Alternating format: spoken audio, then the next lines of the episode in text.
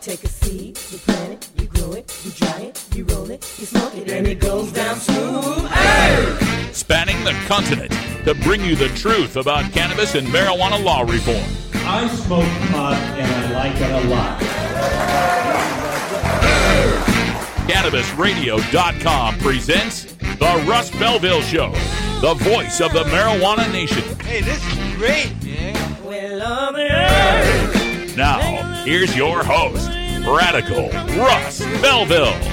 All right, good day, tokers and tokettes and non toking lovers of liberty. It is Wednesday, December 16th, 2015, and it's got to be 420 somewhere in the world. Thanks for joining us here for another two hours of the latest news, data, analysis, and information by, for, and about the cannabis community.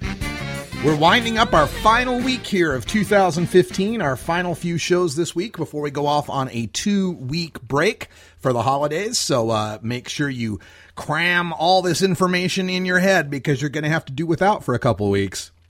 But we've got plenty of it to tell you about. We've been going over the five leading initiatives to legalize marijuana in California, Nevada, Arizona, Massachusetts, and Maine. And uh, we're going to take a look at that Massachusetts initiative today. So stay tuned for that. That's coming up in the Radical Rant. That's a MPP sponsored initiative called Kremla, the campaign to regulate marijuana like alcohol. Uh, also on the show today, we'll be uh, bringing you a interview that we conducted a couple of weeks ago, and I just feel this is so important, especially as we're moving into the college bowl season and the NFL playoffs. We've got Michael Cindrich from the Gridiron Cannabis Coalition joining us at half past to discuss the upcoming movie Concussion that uh, features uh, Will Smith, the doc, uh, playing the doctor who discovered chronic traumatic encephalopathy happening in the brains of NFL players, and how THC, uh, medical marijuana, could help those players deal with the problems of concussion and brain injury. So that's coming up at half past, a very important interview. Also coming up on the show today. Ah, it's one of my favorite days today. The Monitoring the Future study came out. This is the study that asks 8th, 10th, and 12th graders across America their habits and perceptions when it comes to the use of drugs and alcohol. And we have got some fantastic data to share with you today in the drug war data mines. Uh, everything pointing to marijuana legalization not having a deleterious effect on preventing youth from using marijuana and other drugs. Also on the show today and behind the headlines, we've got an update on the case of Robert Nkemdiche. He's the defensive lineman for Ole Miss University, and uh, he is denying the report that uh, he was using synthetic marijuana when he crashed through a hotel window and fell two stories. Uh, we'll talk about that, and uh, we will. Um, try to figure out what's going on in that particular case. But all of that comes after the the cannabis radio news and in our headlines today brought to you from the Associated Press, we've got news from the federal government, the Congress continuing to protect states' rights to medical marijuana. We'll tell you how. Also, we've got the uh, summary of what came out in the Monitoring the Future study that we're going to talk about in the drug war data mines. Also from the AP, Washington's Liquor and Cannabis Board says it will allow more pot shop licenses. We'll tell you how many. In Arkansas, there's been yet another rejection of a medical marijuana initiative. And in Palm Beach County, Florida, we'll tell you the results of their vote as to whether to decriminalize personal marijuana possession in Palm Beach County, Florida. Also, coming up on the show today, we'll have our Toker Talk Radio. That's hour two here. And uh, we'll take your calls at 971 533 7111. Make sure you check my Twitter feed at Radical Russ. I've sent out some uh, graphs from that new Monitoring the Future study, as well as hyperlinks. I've made short links to all five of the marijuana legalization initiatives. I've done hyperlinked, reformatted copies of those initiatives. They're a lot easier to read. You can find them all by going to rad-r.us slash MJ2016. We're back with the AP headline news right after this. Stick around.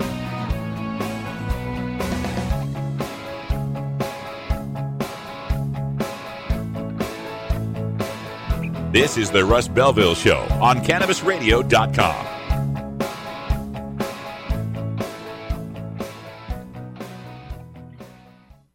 The son of a Polish immigrant who grew up in a Brooklyn tenement, he went to public schools, then college, where the work of his life began, fighting injustice and inequality, speaking truth to power. He moved to Vermont, won election and praise as one of America's best mayors. In Congress, he stood up for working families and for principle, opposing the Iraq War, supporting veterans. Now he's taking on Wall Street and a corrupt political system, funded by over a million contributions, tackling climate change to create clean energy jobs, fighting for living wages, equal pay, and tuition free public colleges. People are sick and tired of establishment politics and they want real change. Bernie Sanders, husband, father, grandfather, an honest leader, building a movement with you to give us a future to believe in. I'm Bernie Sanders, and I approve this message. Great websites today need expert web design and development and need to be e-commerce ready and mobile friendly. But building a marketable and profitable website can be an uphill climb. Ready to make your new website or replace your existing website? Think Orange as the new way to get in the black. Orange Hill Development works with Fortune 500 companies and offer the same top quality development service at a fraction of what other providers charge. Brands like Absolut, Carlsberg, and Nestle trust Orange Hill Development. Find out why you should trust your website with Orange Hill. Contact Orange Hill for a consultation today at orangehilldevelopment.com.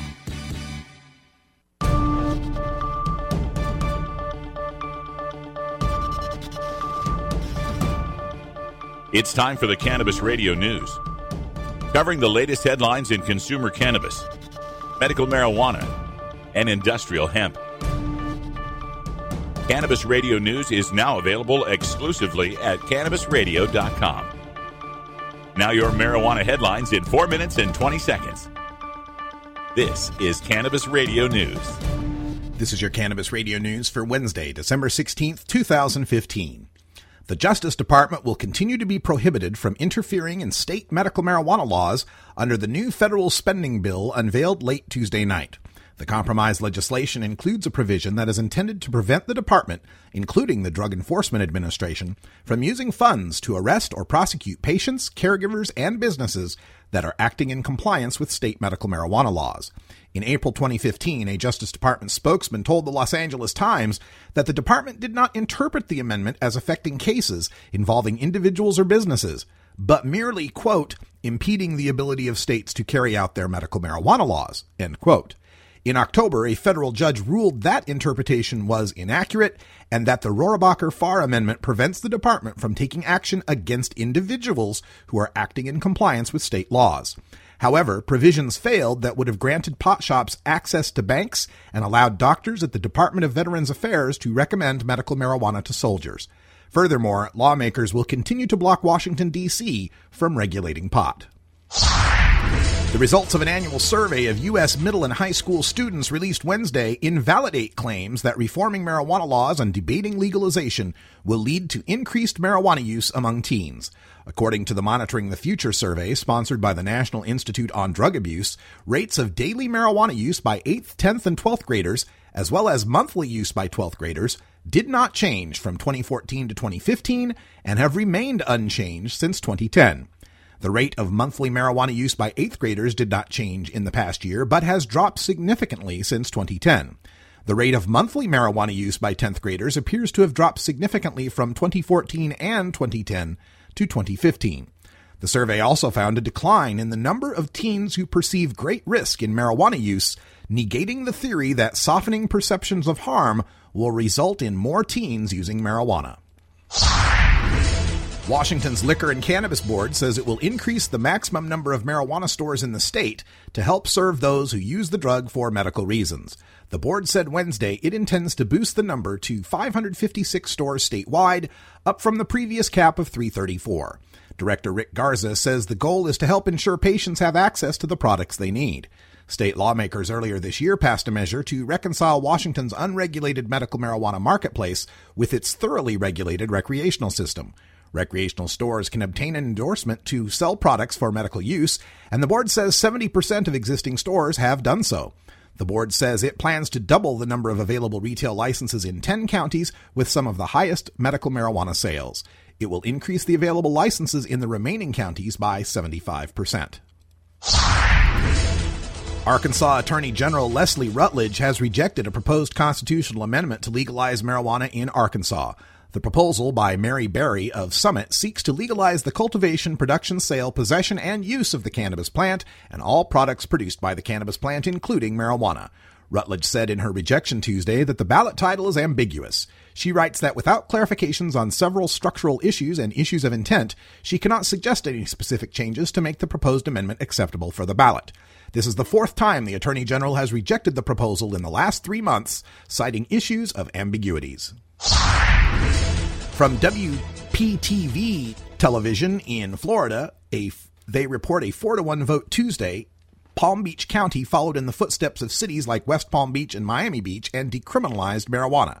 The ordinance doesn't legalize marijuana, it just reduces the penalties for those caught with it. It gives law enforcement an alternative. Rather than make an arrest, they can now give a $100 fine. Instead of paying the fine, the offender can choose to do 10 hours of community service. The ordinance only covers offenders 18 and older, and an offender can receive a maximum of two citations. The county commission says between 2010 and 2014, more than 7,500 cases in the county involved possession of 20 grams of marijuana or less. In 90% of those cases, the person involved ended up in the jail. The remaining 10% received a citation or a notice to appear. This has been your Cannabis Radio News for Wednesday, December 16th, 2015. I'm Russ Belville.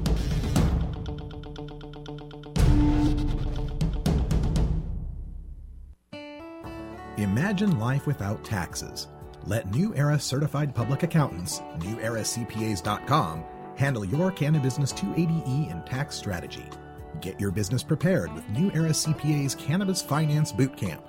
NewEraCPAs.com, with years of experience in the industry, we are one of the nation's leading accounting firms for growers, dispensaries, and ancillary companies from Washington to California.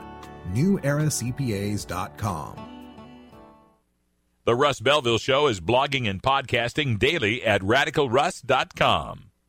Dr. Dabber, hurry! Its temperature is shooting past a thousand degrees Fahrenheit. It's burning up. I'm afraid for this little guy, it's just too late. What caused the problem? Only Dr. Dabber can maintain the perfect temperature for a smooth tasting, slower burn. This standard vaporizer lost all of its health benefits, sending it up in smoke. So you're telling me that most vapor pens burn so hot they produce smoke, not vapor? Correct. Keep away from those standard vaporizer pens and turn to Dr. Dabber. Doctor's orders. Less heat, more flavor.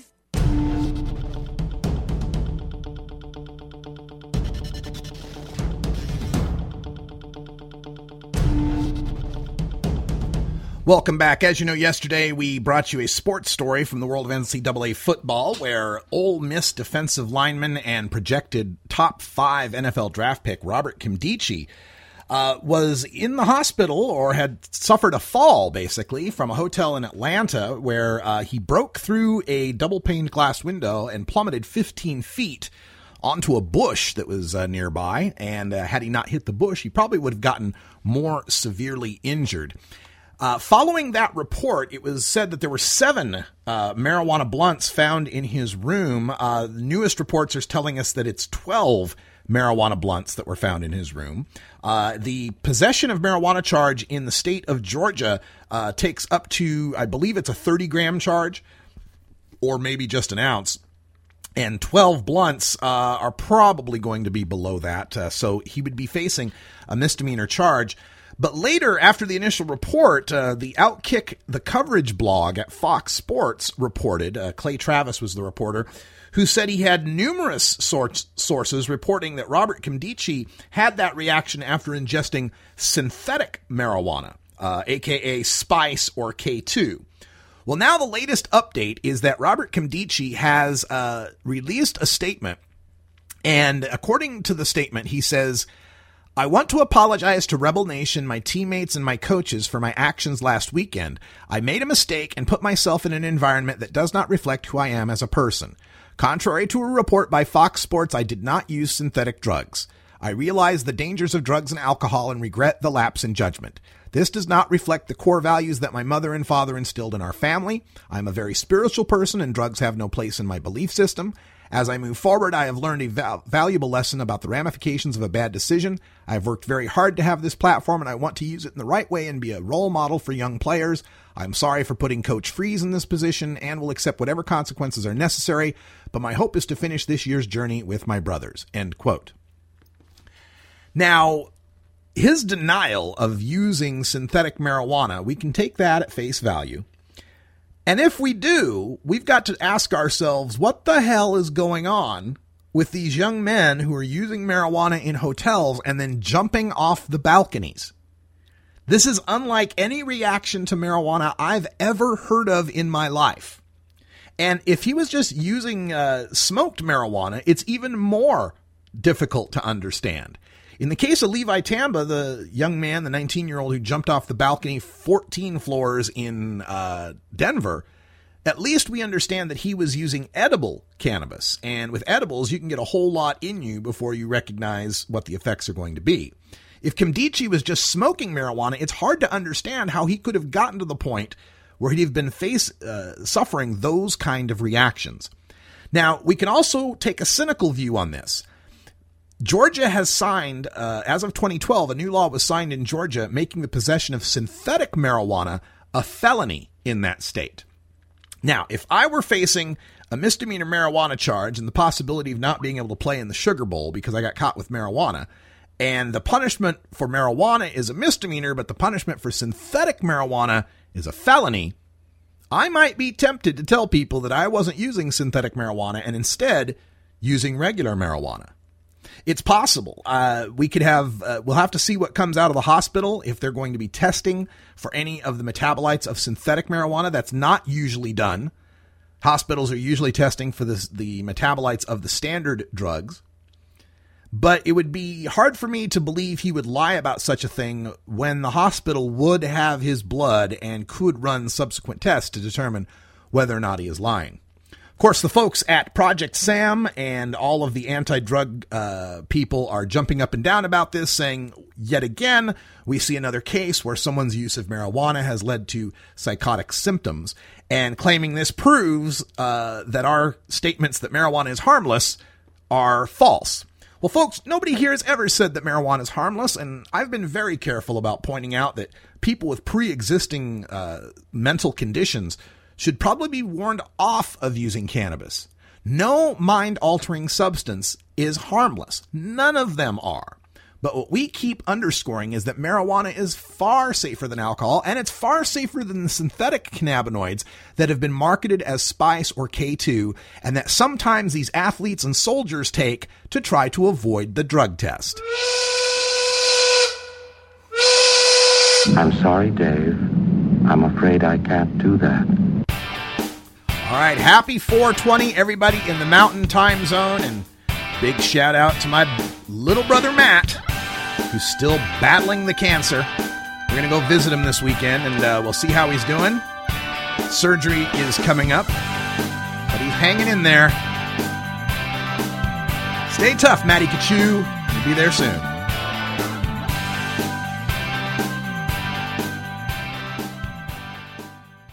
Get.buzz. .buzz is the internet platform that fuels community interest, excitement, and new experiences. .buzz is the premier online destination for internet users seeking the latest news on a variety of topics. .buzz appeals to groups active in blogging, communications, journalism, advertising, and marketing. .buzz offers registrants a stronger alternative to the shrinking namespace of existing top-level domain names such as .com, .net, and .org. Get your name now at get.buzz. The Russ Belville Show, providing dictionaries to drug czars since 2009. Ganjapreneur.com, your guide to the cannabis business world. Ganjapreneur.com is a comprehensive resource for cannabis professionals and entrepreneurs. Download the Ganjapreneur app on your smartphone or tablet to catch up on cannabis industry news, scroll through our daily job listings, and learn about successful cannabis companies, executives, and investors. Ganjapreneur.com, helping Ganjapreneurs grow.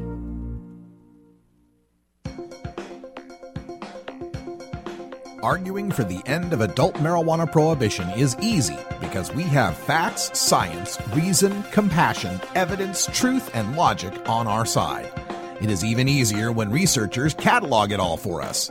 Learn how to gather the facts on marijuana use, arrests, seizures, rehabs, drug tests, and more in this edition of Drug War Data Mining. Welcome back, everybody. In the Drug War Data Mines today, we're taking a look at the latest information, the 2015 edition of the Monitoring the Future survey. This is an annual survey that's been conducted since 1975. So we're talking about the 40th anniversary of this survey and it asks 8th, 10th, and 12th graders their uh, basically their uh, uh, experience with the use of drugs, alcohol, cigarettes, and their perceptions about drugs, alcohol, and cigarettes. And the best news that we've got coming out of this uh, survey is showing that not only has marijuana legalization not led to more use of marijuana or drugs by the 8th, 10th, and 12th graders, it's actually seen some declines in the use of drugs. Also, we are seeing record low, 40 year lows in the use of alcohol and cigarettes by 8th, 10th, and 12th graders. All the news coming from Monitoring the Future is good and points to the fact that marijuana legalization is doing exactly what we predicted it would do.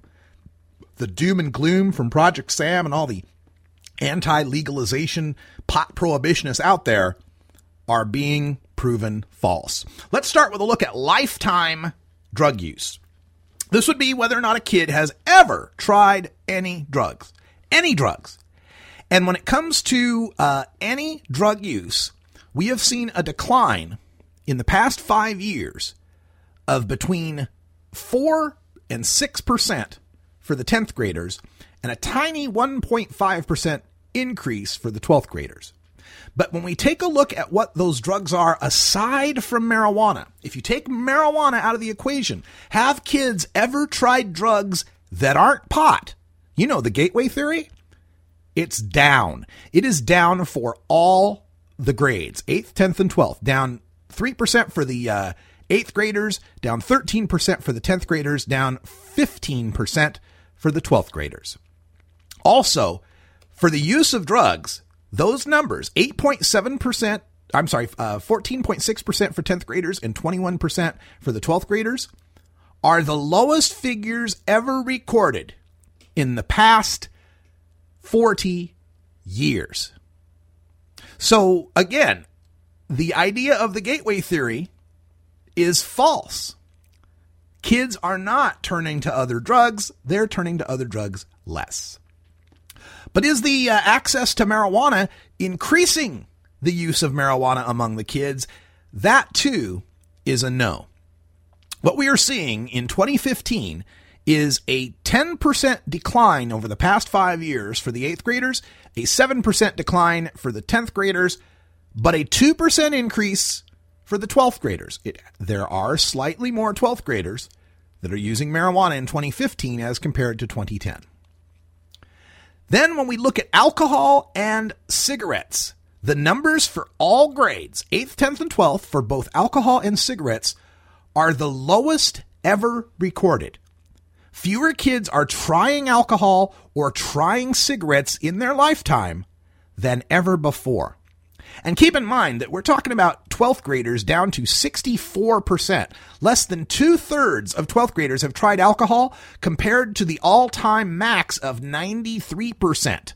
We've gone from 93% to 64% on alcohol. And when it comes to 12th graders using, uh, trying cigarettes, we've gone from 75%, almost 76%, down to 31%. Fewer than a third of 12th graders have tried cigarettes. Fewer than two thirds of 12th graders have tried alcohol.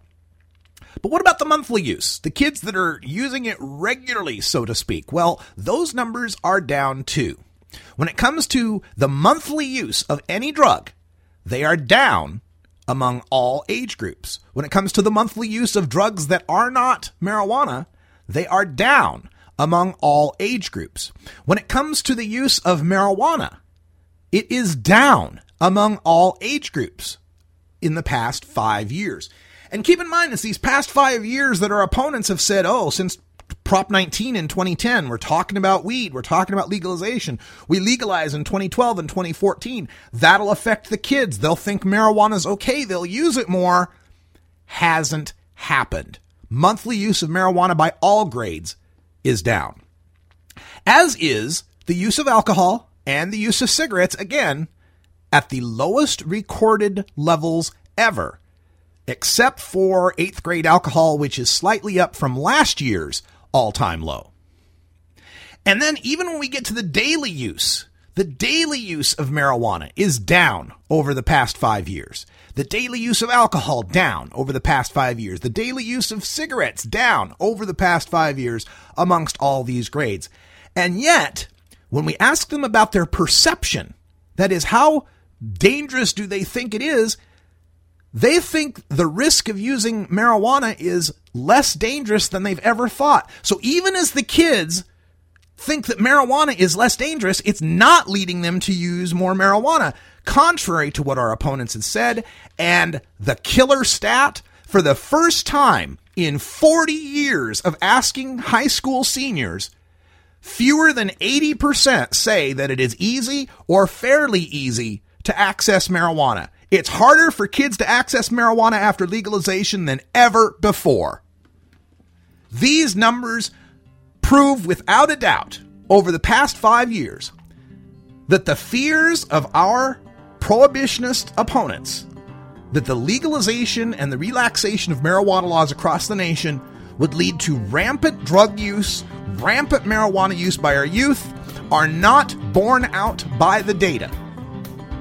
I've got links to all of this data and some handy charts to help you make the arguments available on my feed at Radical Russ on Twitter. Make sure you check it out. Coming up next, football fans, stick around. Michael Cindrich from the Gridiron Cannabis Coalition is up with us, talking about the risk of concussion from football and how THC can help.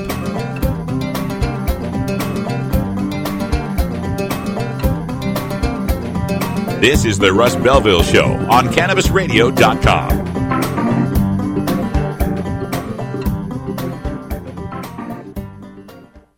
Hey everybody, it's Radical Russ here from 420 Radio, inviting you to be like me and get your ink done at Lucky Horseshoe Tattoo, Fort Worth's most female-friendly, clean, sterile, awesome tattoo shop. Thomas and his crew are true artists who can design you a custom piece or use a design you bring in. Lucky Horseshoe Tattoo also offers all styles of tattooing as well as piercings and all-around fun. In the DFW area, stop by Lucky Horseshoe Tattoo and tell them Radical Russ sent you. Trust me, it'll feel awesome. The Russ Belville Show reminds you to never smoke and drive impaired. Hang out for a while and share. Your connection to quality cannabis insurance services is spelled K A E R C H E R. That's Kaercher Insurance. We have worked with ventures like cannabis for over 60 years. We're proud to represent over 50 companies with tailor made cannabis business plans for owners just like you to ensure your product, your plants, and your pursuits. K A E R C H E R spells out their full service insurance services ranging from commercial to bonds to personal, from life to health, and more. Contact the team at KaercherInsurance.com and let our experience work for you. That's K A E R C H E R Insurance.com. Contact Karen and the team at Kaercher Insurance at 1 844 421 3560. That's 844 421 3560.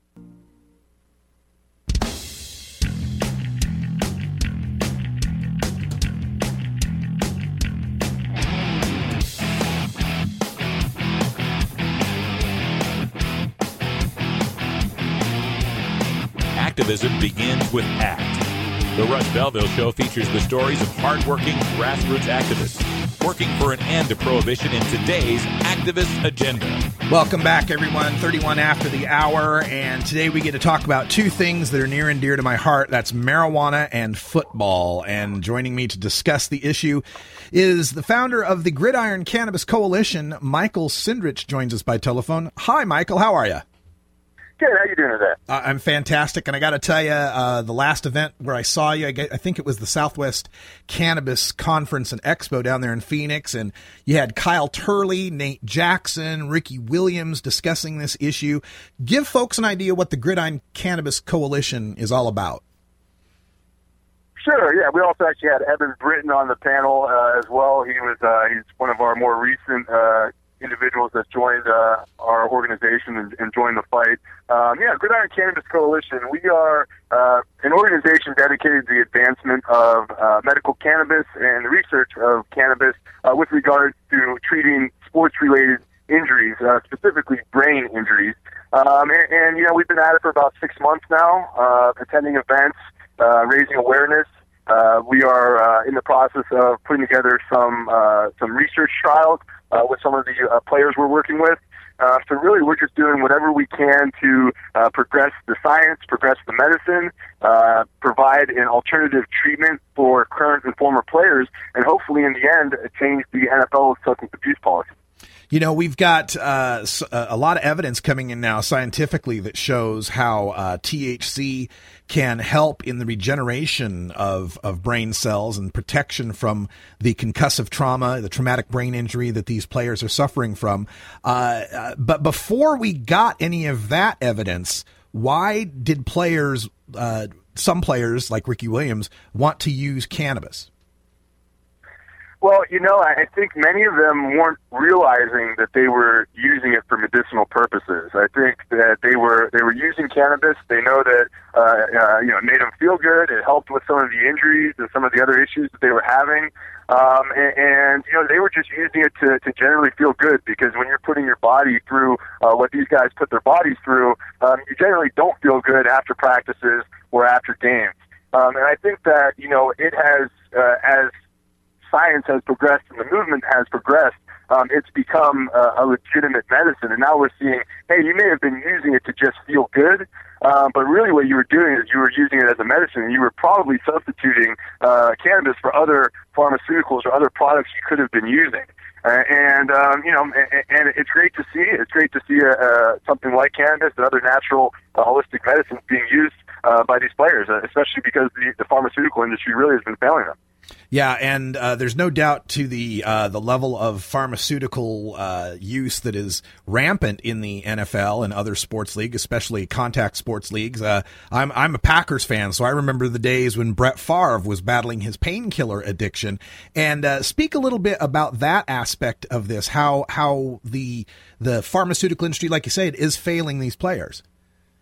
Yeah, and I'm sure I don't have to tell you or any of the listeners this, but uh, you know, uh, uh, painkiller overdose uh, deaths are down in states where where medical cannabis is legal. Um, and you know, these guys, uh, and, and many of them are being put on. Uh, whether it's you know uh, Vicodin, Oxy, you know the, the the morphine, the different shots that they're getting in the locker room so they can just get back out on the field. I mean, pain is something that these guys are dealing with on a regular basis.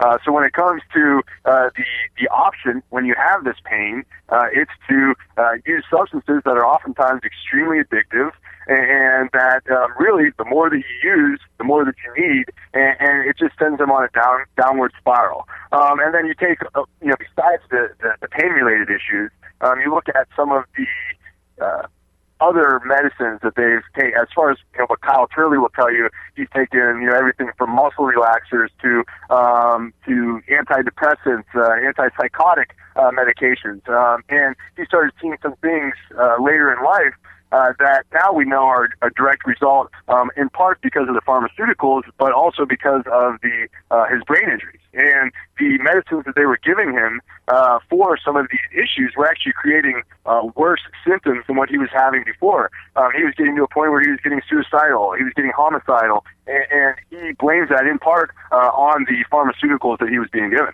My goodness. All right. We're speaking with Michael Cindrich from the Gridiron Cannabis Coalition. You can find him on Twitter at Gridiron Can, C A N N. And uh, what's your website, Michael?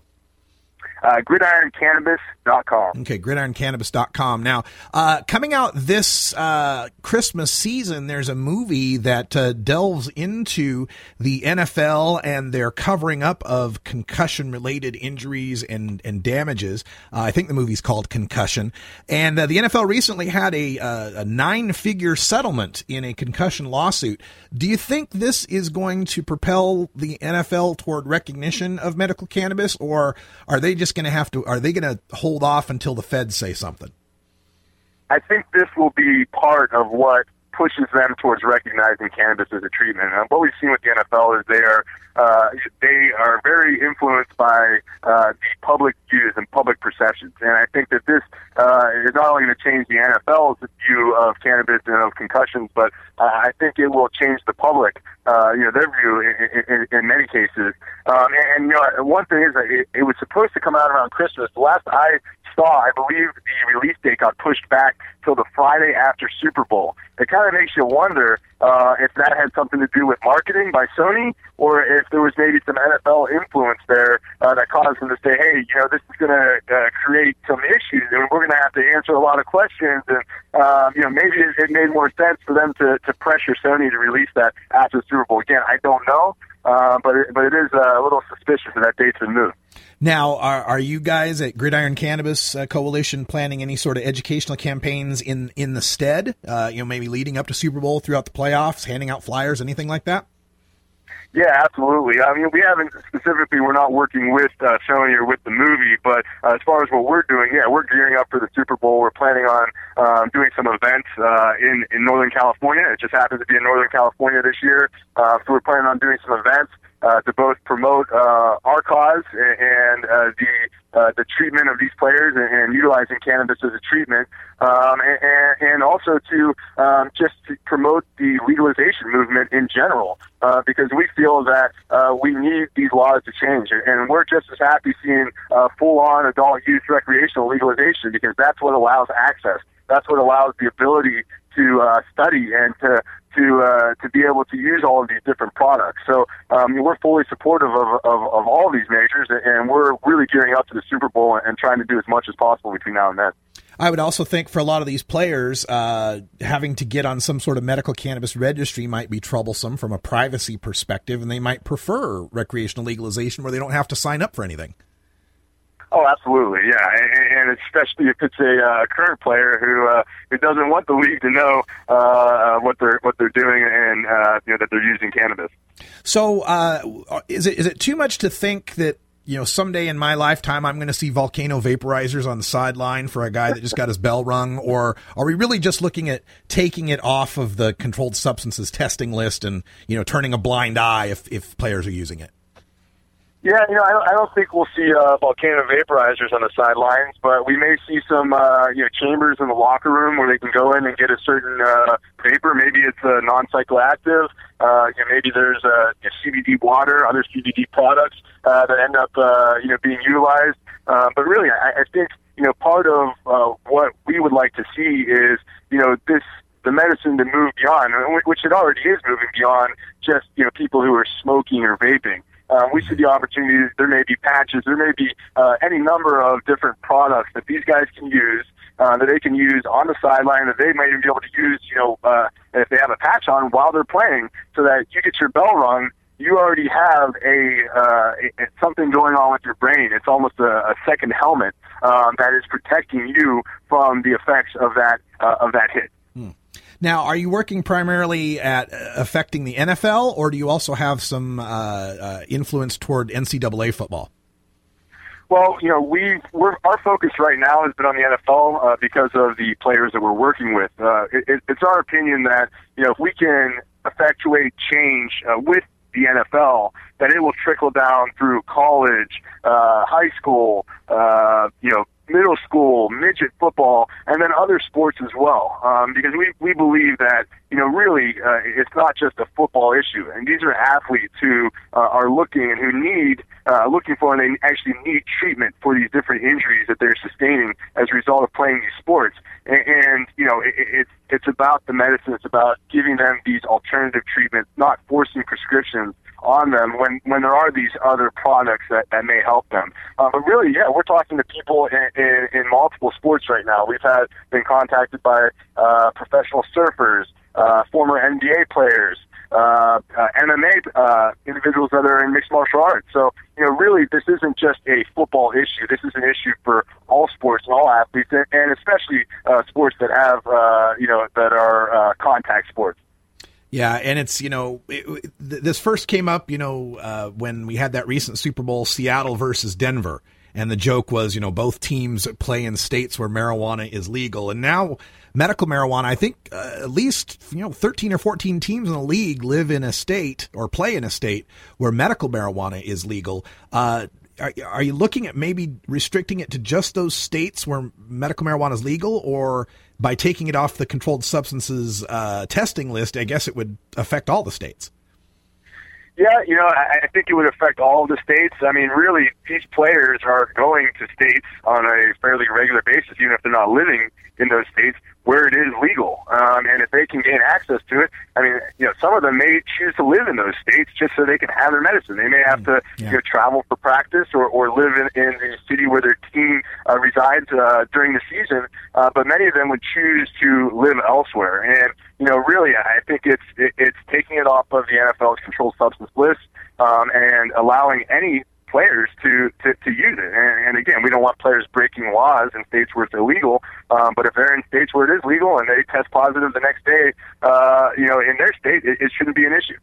It's Michael Cindrich from the Gridiron Cannabis Coalition. You can check out more about them at gridironcannabis.com. They're on Twitter at gridironcan, C A N N. You can follow them out there. And final question, Michael, is there any strain out there that can fix the Green Bay Packers offense?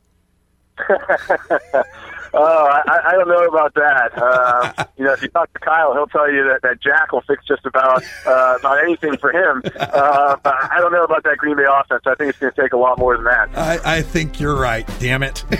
all right. Michael Cindrich, thanks for joining us here on the Russ Belville Show. Good luck with all your work, and uh, we look forward to seeing what you got ready for uh, the Super Bowl. We'll uh, make sure to hype it. Thank you very much. All right. Thank you, everybody. That's a replay of the Michael Cindrich interview that we uh, conducted earlier this month. Uh, check out the Gridiron Cannabis Coalition. Uh, you can find them online by just Googling Gridiron Cannabis. Stay tuned. We're going to take a break. And uh, when we come back, we're going to discuss the Massachusetts uh, Initiative, the campaign to regulate marijuana like alcohol. That's coming up next. Not against someone else's.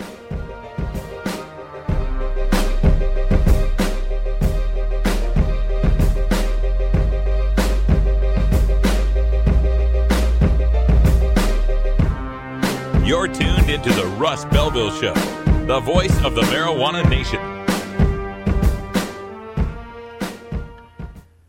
The Russ Belville Show, the National Wildlife Refuge for Marijuana Unicorns. This is Radical Russ encouraging you to take a look at the Weed blog every day. Johnny Green and the staff at the Weed blog are on top of all the latest developments in the fight to end marijuana prohibition nationwide. You can even get the Weed blog on your smartphone by installing the Weed blog app for iPhone and Android. If it's about weed, it's on the Weed blog, including my original writing. So don't delay. Read the Weed blog today. The Russ Belville Show on CannabisRadio.com, the National Wildlife Refuge for Marijuana Unicorns. MJWellness.com, the largest medical marijuana community in the world. Connect with thousands of patients, doctors, industry leaders, and businesses through shared personal experiences along our worldwide network. Discover new therapies and benefits with content tailored to you. Come grow your network on MJWellness.com. You're not alone. Your wellness matters. Learn, live, and thrive. Check out MJWellness.com today.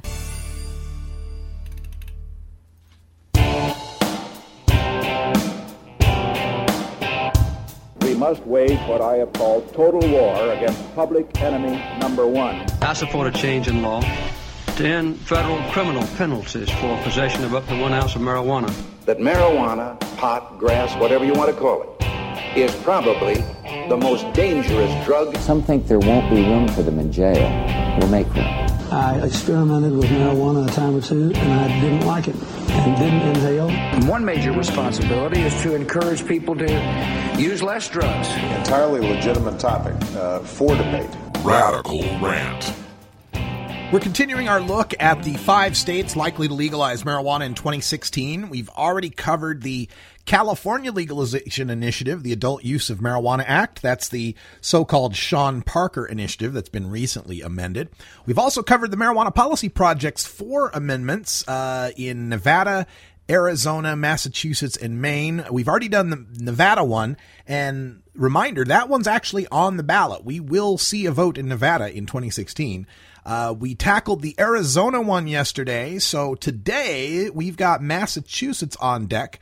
All of these MPP initiatives are known as CRIMLA, the campaign to regulate marijuana like alcohol.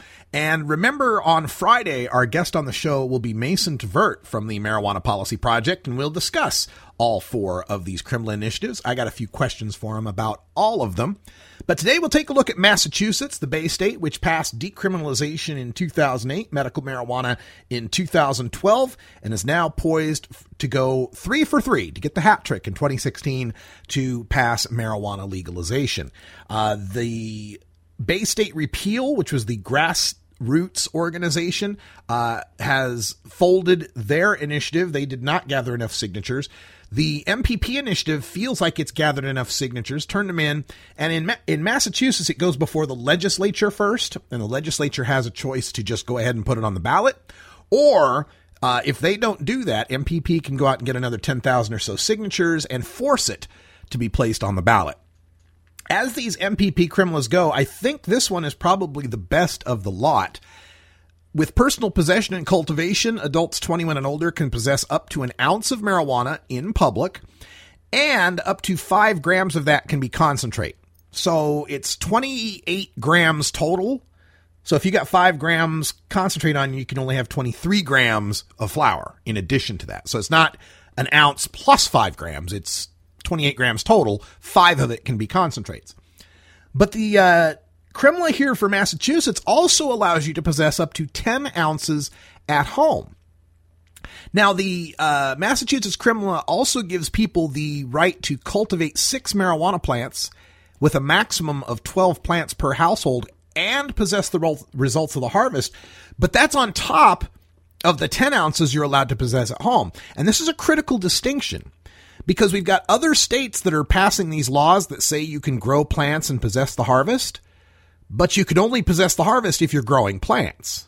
So in this one, you can possess the harvest from your plants, and on top of that, possess another 10 ounces. So that appears to me to be the uh, most expansive of any of these uh, CRIMLA initiatives as far as personal possession goes. And like the other CRIMLAs, it allows you to have uh, an ounce of cannabis in an edible or in a liquid. So, unlike Washington and Oregon, where we say you can have a pound of edibles and 72 ounces of liquids, they say you can have an ounce of marijuana in the liquid or the edible, but it doesn't matter what the liquid or the edible weighs. So you could have, you know, 40 pounds of marijuana brownies, so long as you only used one ounce of marijuana in those 40 pounds of brownies. They'd be pretty damn weak brownies, right? Now, this is interesting to me because I think from a law enforcement perspective, they would prefer the Oregon Washington law because it's a bright line. I catch you with a pound, pan of brownies, I weigh them. If it's less than a pound, you're fine. But if I catch you with a pan of brownies in Massachusetts, how am I going to know how much weed went into that pan of brownies? That might be a better law for the consumer as far as being able to get away with having more edibles or liquids.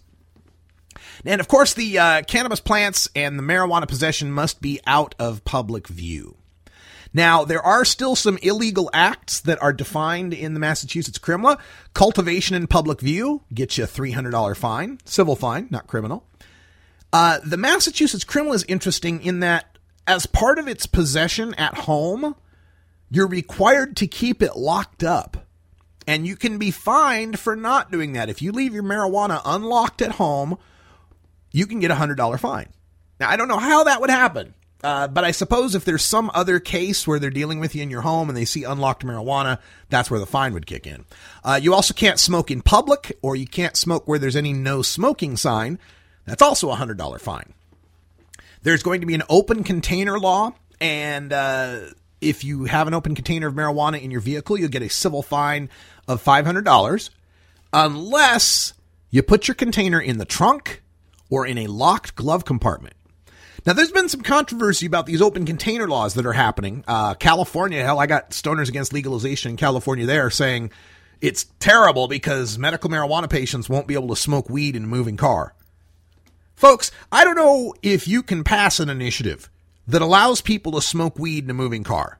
I mean, that'd be the first thing our opponents would attack, and they would get some traction on that. So I think we better just get used to the fact there's going to be open container laws, and the point of them is to prevent people from smoking in a moving car. Because how do you prevent someone from smoking in the car? You'd have to actually see them smoking. You'd have to catch them with a smoldering joint. But to be able to catch someone with an open container takes the place of having to prove they were actually smoking. I think this is a compromise we're just going to have to accept and learn to live with. Because trying to argue for the right to smoke weed in a moving car is not going to get anywhere politically. But I think this Massachusetts CRIMLA does it the best by allowing it to be in a locked glove compartment. That's going to be so helpful for so many people. Now, if you possess or cultivate, they've also done some decriminalization here. Uh, similar to what we did in Oregon. If you possess or cultivate more than you're allowed, but less than twice the legal limit, you get a $100 fine and forfeiture of the excess, right? So if they catch you in public with an ounce and a half on you, you get a $100 fine and they take half of an ounce. You still get to keep your legal ounce. If you're growing nine plants, they're going to give you a $100 fine, take three of your plants. And if you're a person under 21 trying to access marijuana, that's a $100 fine, whether you got a fake ID or you're trying to get an adult to buy it for you, $100 fine and mandatory drug awareness program. program. Now, what about consumer rights? Here is where I believe the Massachusetts CRIMLA is going further than any other law. Landlords can still ban tenants from cultivating and smoking marijuana on their properties. But they can't ban, ban the possession and they can't ban non smoked cannabis. So uh, you can still have edibles and apparently vaporization. Employers can still ban pot smoking at work. But it specifically in this law says pot smoking. It's, it's the consumption of marijuana specifically that they're banning. And I think this is being left open for some wiggle room to be able to possibly allow on-site consumption at some of these employee employers, especially in a medical sense. So we'll keep an eye on that one.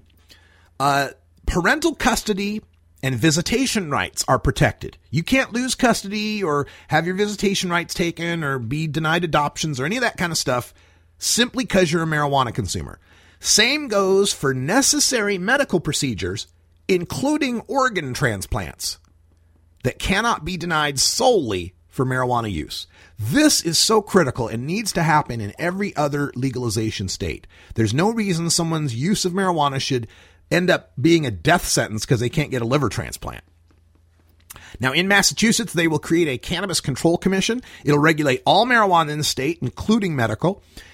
And it's got an interesting clause where it is directed specifically to encourage industry participation for people of color. This is something that's been called for uh, by Black Lives Matter movement, a lot of uh, people in the marijuana movement, and that is it.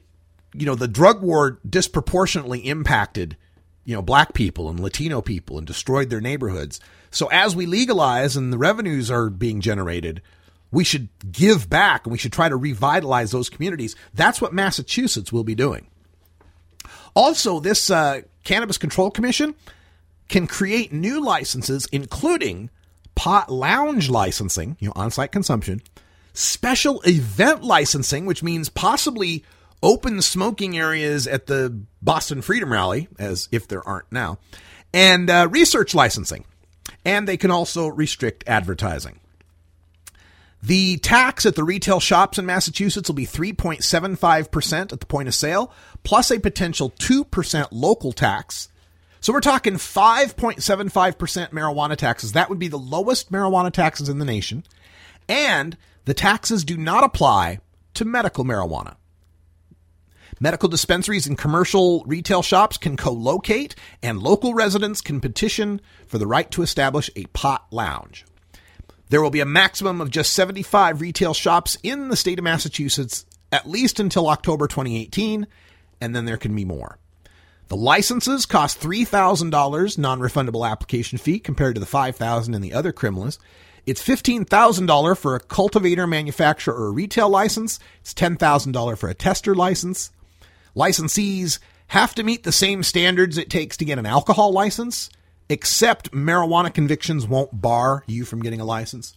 There can be an absolute cap on marijuana cultivation statewide. And again, a maximum of 75 manufacturers until October 2018, and a maximum of 75 cultivators until October 2019. Licensees must be 500 feet from schools. The existing medical marijuana industry gets priority in licensing until 2018. If they haven't come up with pot shops by 2018, the existing dispensaries get to serve all adults.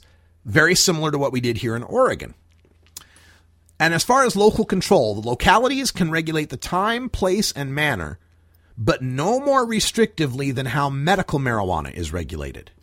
The localities can limit the number of establishments but any ban or any limit that's less than 20% of the liquor licenses or any limit that's less than the number of medical establishments has to be approved by voters.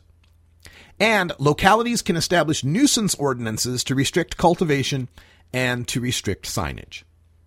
So, looking at the big picture here of the marijuana legalization initiatives, out of the five proposed so far, it looks to me like the Massachusetts Crimla initiative may be the best of the five. Now, on tomorrow's show, we're going to cover the Maine initiative.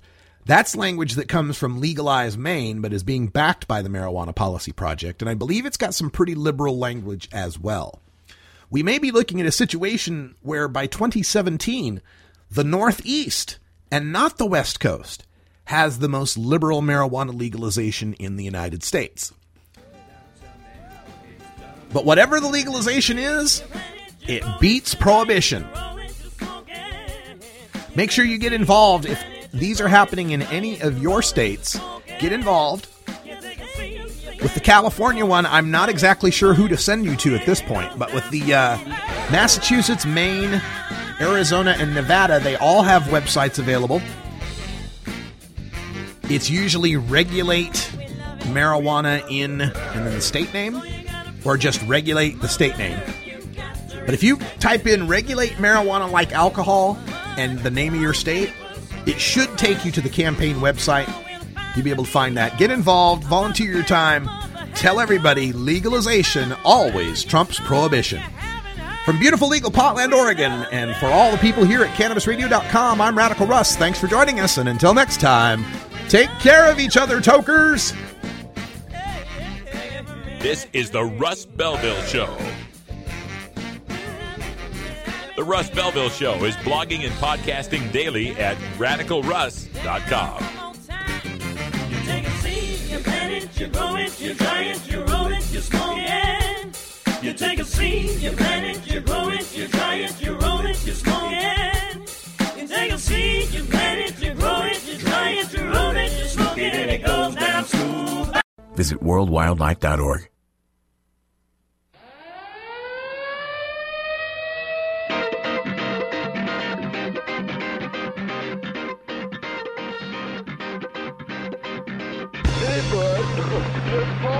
It's time for Toker Talk Radio, the voice of the marijuana nation. What are you people? On dope? Or you can toke. I inhale uh, frequently. Or you can talk. I experimented with marijuana and didn't inhale. Or you can toke and talk. 10 federal criminal penalties for possession of up to one ounce of marijuana. While we talk about toke on Toker Talk Radio. So, by the way, when it comes to pot, you know, if you're 40 years old, you live in a log cabin in Oregon, you got 12 giant pot plants in your backyard, have a ball. Live from beautiful Potland, Oregon at Rolla J Studios.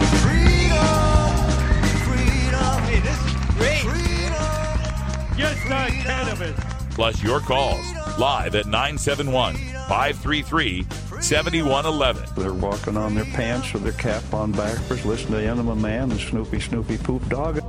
What's to keep somebody from getting all potted up on weed and then getting behind the wheel? Gateway theory doesn't work. It's a reality. Holland, is it real? Don't tease me. We're locking up people that take a couple of puffs of marijuana, and, and the, the next thing you know, they got 10 years. And now, here's your host, the guru of ganja graphics, the sultan of sativa statistics, and the worst nightmare of a reefer mad prohibitionist. A polite, perspicacious, productive pothead with a propensity for PowerPoint. Radical, Russ Belville. Welcome back, tokers and tokettes and non-toking lovers of liberty. It is Wednesday, December 16th, 2015. And we got just this hour and two more shows left for 2015. What an amazing year it's been. I've been on the road 100 days this year, put in 60,000 air miles. Pretty amazing.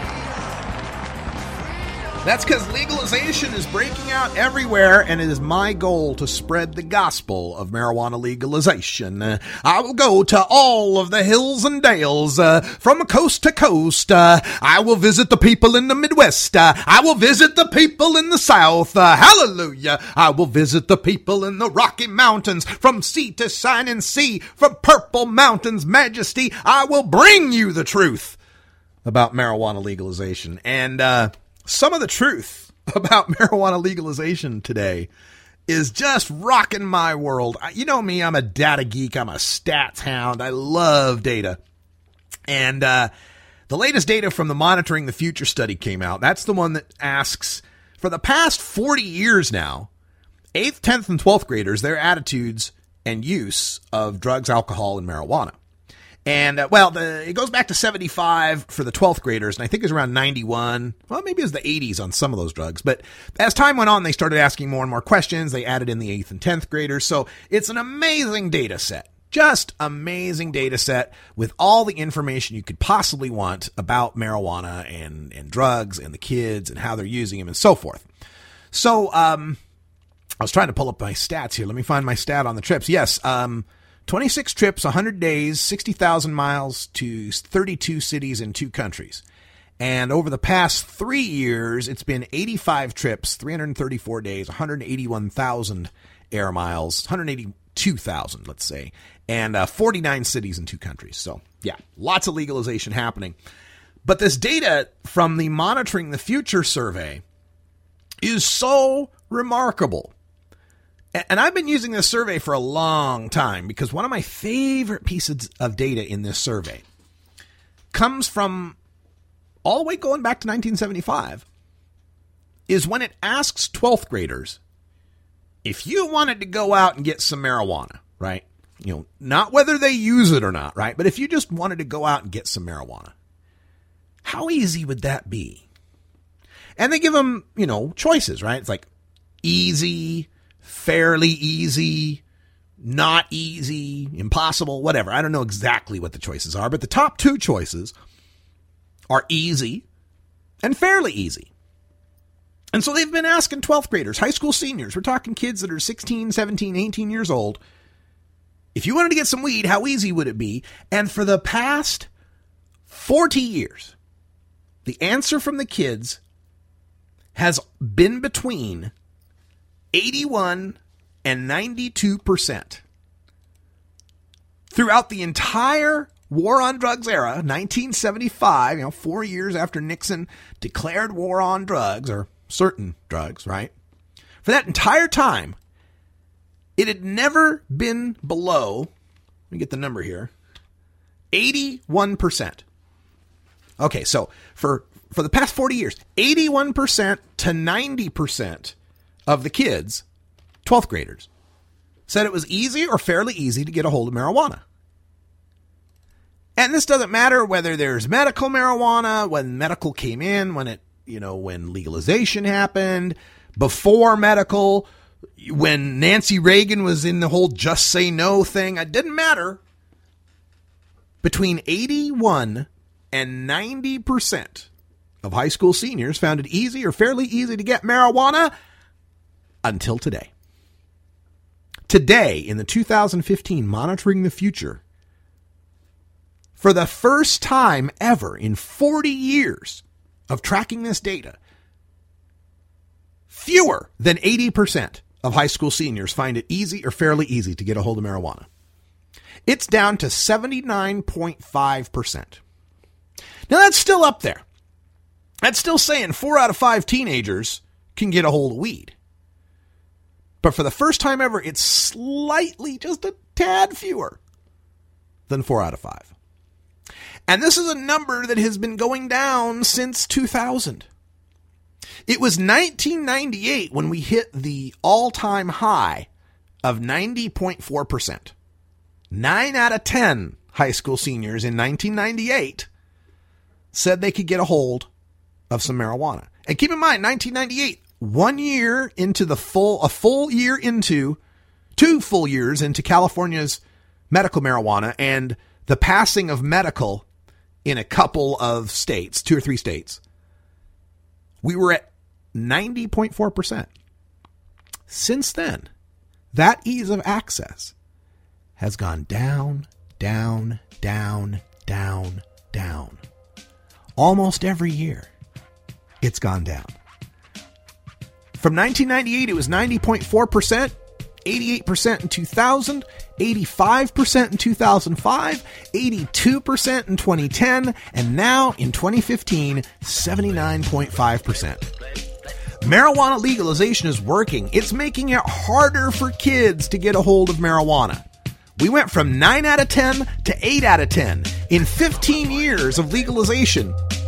We were able to get it out of the hands of one kid, made it harder for one kid, 1 out of 10 kids, to get a hold of it and it's going to get harder and harder as more states legalize. This is the Russ Belville Show on CannabisRadio.com.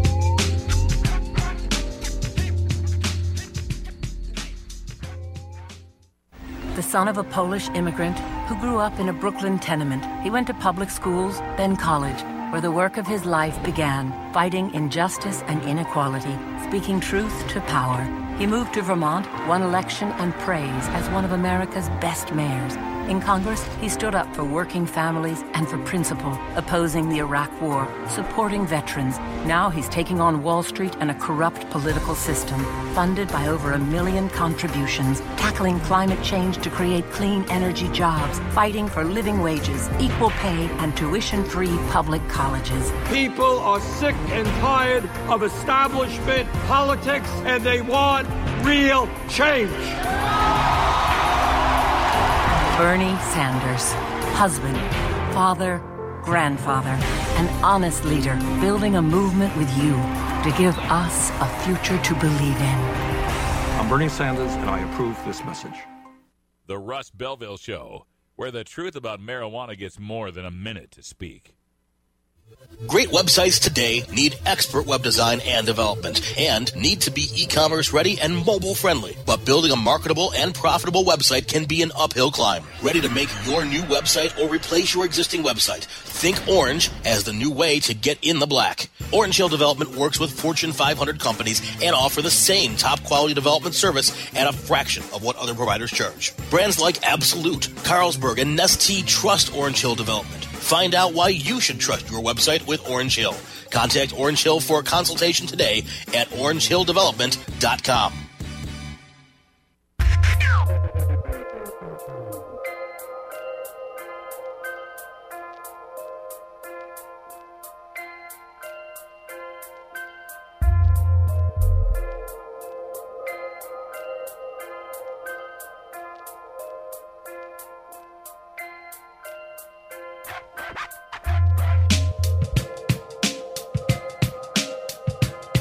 Welcome back, everybody. Almost 13 after the hour.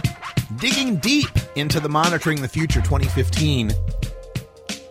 So, there was one thing I was worried about, though, as I got this data from Monitoring the Future about marijuana use, alcohol use, cigarette use, and drug use being at the lowest rates. Some of them are at the lowest rates ever recorded, others are just down still. Even as we legalize, even as our opponents warned us, oh no, you legalize marijuana, the kids, the kids are going to think it's okay. The kids will think it's okay and they'll use more marijuana. Well, guess what? According to the latest Monitoring the Future, among high school seniors, the those that think there is a risk in using marijuana regularly is at its lowest levels ever 31.9%. 32%. Less than a third of high school seniors think regular marijuana smoking is harmful. And yet, fewer of them are smoking marijuana. That's right, as we look at the monthly numbers for high school seniors smoking marijuana, it's down to 21.3%. That's a number that's, well, it was 21.4% in 2010. It was 19.8% in 2005. It was 21.6% in 2000. It hasn't really changed much. So even as high school seniors, more and more of them think that marijuana use, even regular use, isn't risky, isn't leading more of them to use it. Even among the daily users of marijuana. Among high school seniors, 6% are using marijuana daily. In 2010, it was 6.1. 2005, it was 5%. 2000, it was 6%. So there's a little dip there in the middle of the 2000s, but really, for the past 15 years, the average has been about 5.5 to 6%. So the kids aren't using marijuana anymore, even though they don't think of it as harmful. And fewer of them disapprove of it. Right now, among high school seniors for the 2015 numbers, 70.7% of them think the regular use of marijuana, they disapprove of that. You shouldn't smoke pot all the time. That's a 70% disapproval. That's way down. In 2010, it was 77% thought it was bad. In 2005, it was 82% that thought it was bad. So we have fewer and fewer high school seniors that think there's a risk in regular smoking, fewer and fewer of them that disapprove of regular smoking. And yet, no more of them are really smoking. So I went through all that data and, and I started to have this little nagging fear because we've been doing this story on uh, Robert Nkemdiche, right? I started to have this fear that wait a minute, what if these kids are switching from regular marijuana to synthetic marijuana? That wouldn't be good, right? Maybe there's fewer of them smoking regular pot because they know that's going to be drug tested for. And then they switch to Spice or K2 knowing that they won't get caught on a drug test. Well, guess what? I, I don't even have to tell you, do I? I don't even have to tell you. Spice use among the kids is down. Now, there's not a lot of data on this. Among the 12th graders, it only goes back to 2011. Among the 8th and 10th graders, it only goes back to 2012. So let's start with 2012. In 2012, 11.3% of high school seniors had tried mar- had tried synthetic marijuana that year. 11.3% had tried synthetic marijuana that year. What is it today? 2015? 5.2%. Less than half. It's gone down by more than half, I should say. The high school seniors using synthetic marijuana on an annual basis has declined by more than half. 10th graders, it was 8.8% in 2011. Guess what it is now? 4.3%, a decline of more than half. And then among the 8th graders, it was 4.4% in 2012. Today, down to 3.1%.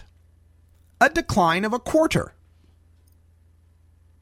So, no, the kids aren't switching over to the synthetic pot either. Fewer kids are using drugs. Fewer kids are smoking pot. Fewer kids are drinking alcohol. Fewer kids are smoking cigarettes, even though we've legalized medical marijuana in 23 states and DC, even though we've passed CBD laws in 15 or 16 states. I've lost count. Even though we've got four states and DC that have legalized and another four, five states on tap. The kids are using drugs less, even as they are starting to recognize the truth about them, the truth about marijuana, that it's not as harmful as they've been told, and that regular use isn't necessarily dysfunctional. Even as they learn that truth, fewer of them are using drugs. It just goes to show you that everything predicted by our opponents that would happen if we legalized marijuana has failed to materialize. It's just not happening. And, you know, I almost feel for him. Uh, I almost feel bad for him that uh, everything they say so far has been proven wrong. it's just, it's kind of, it's kind of sad for the opponents. I, I said the other day that being a pot prohibitionist these days has to feel a lot like being the manager of a blockbuster video. Oh, remember the good old days? yeah, but uh, it couldn't have happened to a better set of people the people that oppose marijuana prohibition. And uh, coming up for the rest of the show, uh, let me get a list of uh, what we're doing here. Uh, got some other topics. We'll also take your calls if you want to call in and talk about or ask some questions. The phone number is 971 533 7111. We got an update on the Freddie Gray case out of Baltimore, the uh, young man who was uh, killed by cops when they put him in the back of a van and gave him a, a shake around ride where he broke his back, I think it was. We'll talk about that. We've also got a look at Star Wars coming up. The first pre or the first showings are tomorrow. Everybody's excited as hell about that. And also, we've got uh, some breaking news uh, regarding the U.S. Supreme Court and the challenge to Colorado legalization. Where'd you learn that, Cheech? Drug school. But right now it's 420 out here on the West Coast. The West Coast is the best coast. And we've got to get to a very important union mandated safety briefing. Y'all should be safe out there as well, and if you can get together for your safety meeting, this would be the time to do it. We've got the strong silicone bong. We'll be back right after this.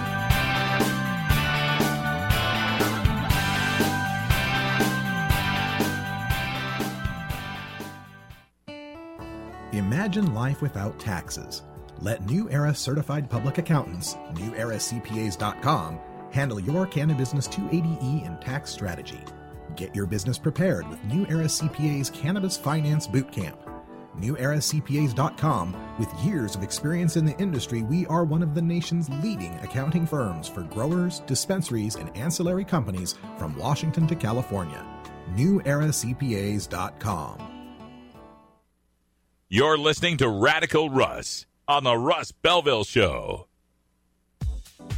The Russ Belville Show is proudly sponsored by the Marijuana Business Association. The MJBA, called by NBC News the Cannabis Chamber of Commerce, is the fastest growing business association in the fastest growing industry in America. I've been working with the MJBA for years, and I personally invite you to join the MJBA. MJBA also publishes the popular MJ Headline News on Facebook and the MJNewsNetwork.com and Marijuana Channel 1 on YouTube. Visit MJBA.net for more details. Hey, this is Willie Nelson for NORML. And I smoke pot and I like it a lot. I learned a long time ago that marijuana is a lot safer than alcohol. There's nothing wrong with the responsible use of marijuana by adults. It's time we stopped arresting and started respecting those who smoke marijuana responsibly. To learn what you can do to help, contact NORML at norml.org or call toll free 888 67 NORML. Marijuana is not addictive, but listening to the Russ Belville show is.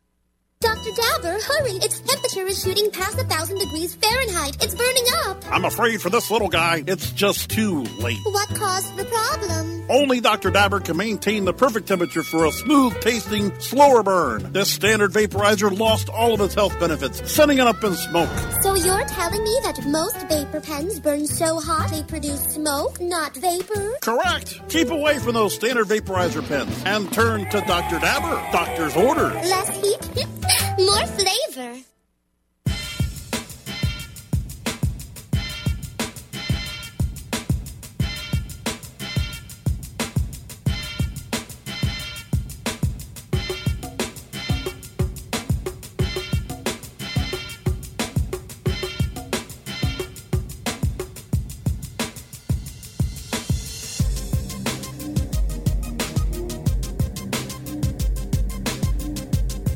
Right, welcome back, everyone. 23 and a half after the hour here at Rolla J Studios in beautiful legal Potland, Oregon. Just checking out the Huffington Post, I saw this really cool thing. Airlines talking about creating a new seat, a new pair of seats on some airplanes called the Sky Deck, which would basically be a teardrop shaped bubble sticking out of the top of the uh, airplane the jet, and then you could you you could sit in it. and You got 360 degree view of uh, of the clouds and, and the scenery. I I think that's pretty cool. Uh, I don't know uh, know how much that seat would cost, but it sounds pretty damn cool. we got some breaking news for you. Uh, this just in from the Marijuana Policy Project. The federal government urges the Supreme Court to not hear Nebraska and Oklahoma's lawsuit challenging Colorado's marijuana regulations. And uh, I'll just read you the press release. In a brief filed Wednesday by the Solicitor General, the U.S. government urged the Supreme Court to dismiss the lawsuit filed by Nebraska and Oklahoma challenging Colorado's marijuana regulations. Nebraska and Oklahoma filed the lawsuit directly with the Supreme Court in December of 2014, arguing that the state's decision to regulate the cultivation and distribution of marijuana was, quote, placing stress on their criminal justice systems, end quote. In May, the court asked Solicitor General Donald Verrilli Jr. for his opinion on the lawsuit. According to the brief filed by Verrilli on Wednesday, quote, the motion for leave to file a bill of complaint should be denied because this is not an appropriate case for the exercise of this court's original jurisdiction. Entertaining the type of dispute at issue here, essentially that one state's laws make it more likely that third parties will violate federal and state law in another state, would represent a substantial and unwarranted expansion of this court's original jurisdiction. End quote. So let's kind of unpack that. What are they talking about here? Well, if you remember from your civics, uh, the Supreme Court has original jurisdiction, and what original jurisdiction uh, means is that the this is uh, only a area where the Supreme Court can rule. Right now, normally the Supreme Court is the highest appellate court, which just means that First, you got to take it to your local court, then you got to take it to a court of appeals, then you got to take it to a you know circuit courts, blah blah blah, and eventually you end up at the Supreme Court. But when we're talking about original jurisdiction, then the U.S. jurisdiction, the U.S. Supreme Court's jurisdiction, as part of Article Three, are usually suits between states or territorial or water rights, right? Like, so if Colorado wants to sue California over water, then those kind of cases would go straight to the U.S. Supreme Court. But according to this Solicitor General, what he's saying here basically is that this isn't something that Article 3, Section 2 of the Constitution covers. This isn't a lawsuit between states. This isn't a, an interstate resource that they're suing over. They're suing because the way Colorado wants to regulate something makes it harder for Oklahoma or Nebraska to regulate something. Well, that that according to the Solicitor General, that what he's arguing here is that that would be too expansive. To get involved in something, some dispute like that would open up a whole bunch of areas of dispute where states could start suing each other over gun laws, over abortion restrictions, over all sorts of things. So we'll see if this uh, strategy uh, works because if the Supreme Court just refuses to hear the case, then the Cole memo and the acts being taken or allowed to happen uh, by the Obama administration at this point would be allowed to continue to happen. If the Supreme Court agrees to hear this case, it could throw a monkey wrench into the entire scheme of legalization all across the nation. So this is very important, and getting it dismissed at this level could be the best option we've got. Because if this case were to be heard by the Supreme Court, there's no guarantee how this would turn out. There's a lot of folks on the Supreme Court who might not be so sanguine on the idea of violating the Controlled Substances Act and usurping the authority uh, that the federal government should have over, at least in their previous declarations. I mean, or previous decisions. You got to look at things like the uh, the Raich decision, right, with uh, medical marijuana, the uh, Cannabis Buyers Club decision. There's a lot of federal, you know, Supreme Court decisions that recognize that the federal government still has the right to dictate to the states what is allowed as far as marijuana legalization.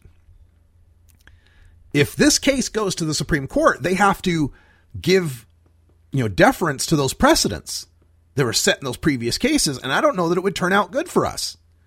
So let's just hope this thing gets rejected. that would probably be the best uh, best option that we could hope for. All right. Also in breaking news, um, and we're a little off the warpath on this one, but it's somewhat related, and it has to do with the case of Freddie Gray. As you may know, Freddie Gray was the young man in Baltimore, African American man, who was arrested, and then the cops, to punish him, took him on a rough ride, which is basically where they they get you all handcuffed, they put you in the back of the police van, and then they take a wild ride around the city, going around corners fast and taking big bumps and starting and stopping real quick, so you slam around the inside of that van and get injured.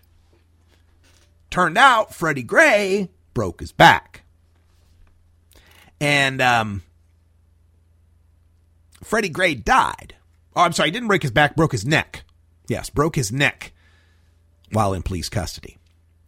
Well, today, a judge has declared a mistrial in the case of Baltimore police officer William Porter because jurors say they are deadlocked.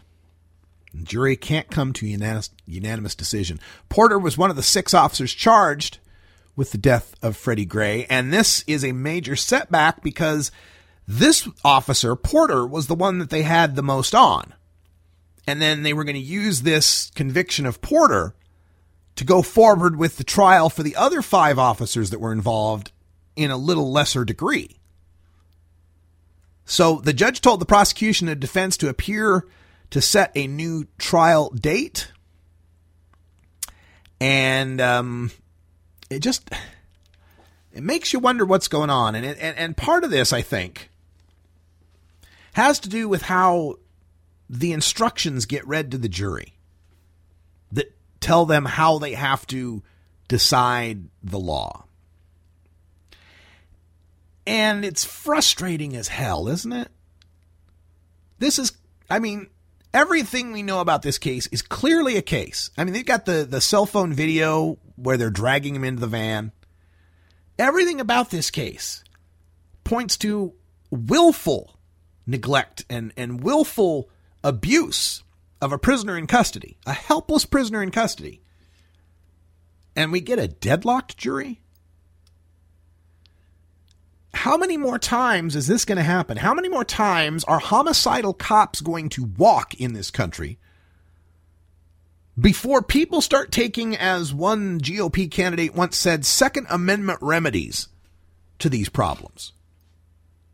I don't want to see this. But how long is it going to be? How long is it going to be before we start hearing of cops getting openly shot at And then that, of course, will just invite a stronger response, more lockdown, more militarization. When they chant no justice, no peace, this is the kind of stuff they're talking about. Now, I don't know what is going on with this jury. I can't possibly know. Let's hope they get another trial put together and we start to see some justice for these people. We start to see some justice for the people who are abused, who are killed by police, who we get them on video killing us and still can't put them away, still can't punish them. You know, they say there's only that they always like to to dismiss this as it's only a few bad apples. It's a renegade cop, it's a rogue cop, it's it's whatever. No, it's a system. It's a system that keeps the good cops from turning in guys like this. Because those good cops end up getting killed themselves. The whole barrel is rotten, not just a few bad apples here. And this can only go on for so long before it leads to riots, before it leads to chaos. If the people can't trust that the justice system works for us, that the police work for us, it's only a matter of time before we start to see even more chaos and revolt and riot and anger, and frustration. I know in my heart that ending the war on drugs will have a lot to do with fixing some of this. I would argue you can't start to fix any of this until you get rid of the war on drugs. It's the war on drugs that has led the police, has incentivized the police to go after our own citizens and to think of them as the enemy, the other, something that needs to be controlled and patrolled and inspected and arrested and searched and seized. It can't not happen given the incentives that we've set up in this system. It's got to start with some of these cops doing the perp walk and doing some real time. Similarly, on the white collar side of things, it needs to happen with some of these Wall Street crooks doing the perp walk and doing some hard time. And unfortunately, this type of attitude, this type of letting him skate, comes down from the top. It started when President Obama refused to hold anyone from the Bush administration responsible for the crimes they had committed torture. It's no surprise that the country that countenances torture allows Freddie Gray to die at the hands of police in the back of a van. It's no surprise. You reap what you shall sow. You shall reap what you sow, however that goes and we're starting to reap it. And ironically, for supposedly a Christian nation, there's got to be some major changes. And one of those major changes is we need to fix our justice system. We need to see that those who commit crimes, no matter how powerful, no matter how connected, no matter how rich, that those people do time, that they are punished, because without that, we're just going to descend into chaos. We're just going to descend into lawlessness. And I fear for my country. I fear for those considerations. I can see how quickly the rise of Donald Trump itself ought to be the canary in the coal mine for a lot of us here. Seeing that there's that that many people so fearful and angry and full of hate and paranoia they say smoking weed makes you paranoid? No, no. I think smoking weed's about the only way you can deal with this country anymore. All right, we're going to take a break. When we come back, we'll have our final segment of the day. And make sure you stay tuned for later, top of the hour. Stoner Jesus will be joining us, blessing us with smoky goodness. You're listening to CannabisRadio.com. I'm Radical Russ, everywhere. See you in a sec.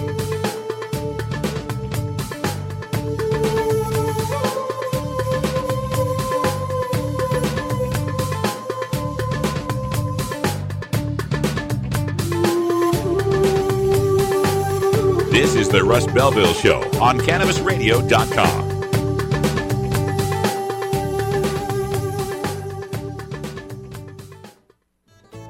Fingerboard extension has fretted instruments to enhance your creativity. It has new and used guitars and banjos from beginning to high class. The Fingerboard extension has National Resophonic, Huss & Dalton, Larrabee, Heritage and Recording King guitars, and Mike Ramsey, Wildwood, Gold Tone, and Recording King banjos. The Fingerboard extension also has drum stuff, used gear, and parts. Stop by the Fingerboard extension, downtown Corvallis, Oregon at 120 Northwest 2nd, or check out the inventory on the web at fingerboardextension.com and reverb.com. You're listening to the Russ Belville Show on CannabisRadio.com, where we don't change our mind on decriminalization during an election year. You know Herb Thrasher from the Herb Thrasher Flower Hour. Now get ready for Herb Age Designs for the proud cannabis consumer. Herb Age Designs, lifestyle gear for the 420 friendly. Herb Age Designs, we've got frisbee golf discs and durable hemp gear. Herb Age Designs, we've got shot glasses, drinking glasses, coffee mugs, and beer cozies. Check us out on Facebook and online at herbagedesigns.com and follow Herb Age and Herb Thrasher on Twitter. If you're an adult who enjoys a good beer, there's a similar product you might want to know about. One without all the calories and serious health problems. Less toxic so it doesn't cause hangovers or overdose deaths, and it's not linked to violence or reckless behavior. Marijuana. Less harmful than alcohol, and time to treat it that way. For more information, visit marijuanaissafer.org. The Russ Belville Show. We're as much like Cheech and Chong as ordinary Americans are like the Three Stooges. Hey, Moe! Ganjapreneur.com, your guide to the cannabis business world. Ganjapreneur.com is a comprehensive resource for cannabis professionals and entrepreneurs. Download the Ganjapreneur app on your smartphone or tablet to catch up on cannabis industry news, scroll through our daily job listings, and learn about successful cannabis companies, executives, and investors. Ganjapreneur.com, helping Ganjapreneurs grow.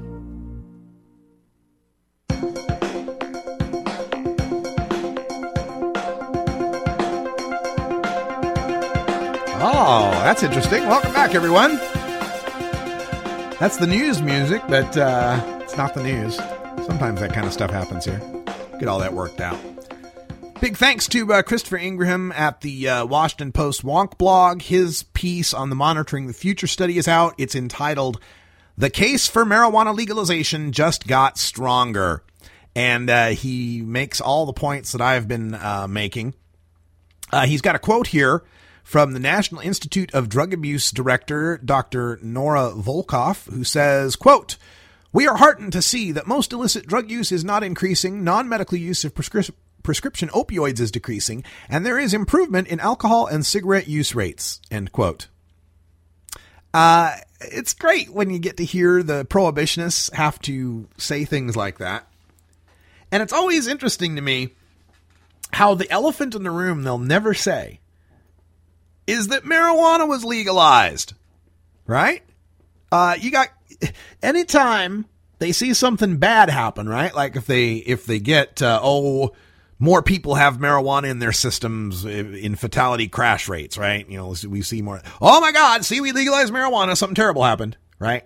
They're always really quick to add that whole causal effect when it uh, comes to something bad happening. But when something good happens like this, the fewest kids ever are smoking cigarettes. The fewest kids ever are drinking alcohol. The fewest kids ever are using synthetic marijuana.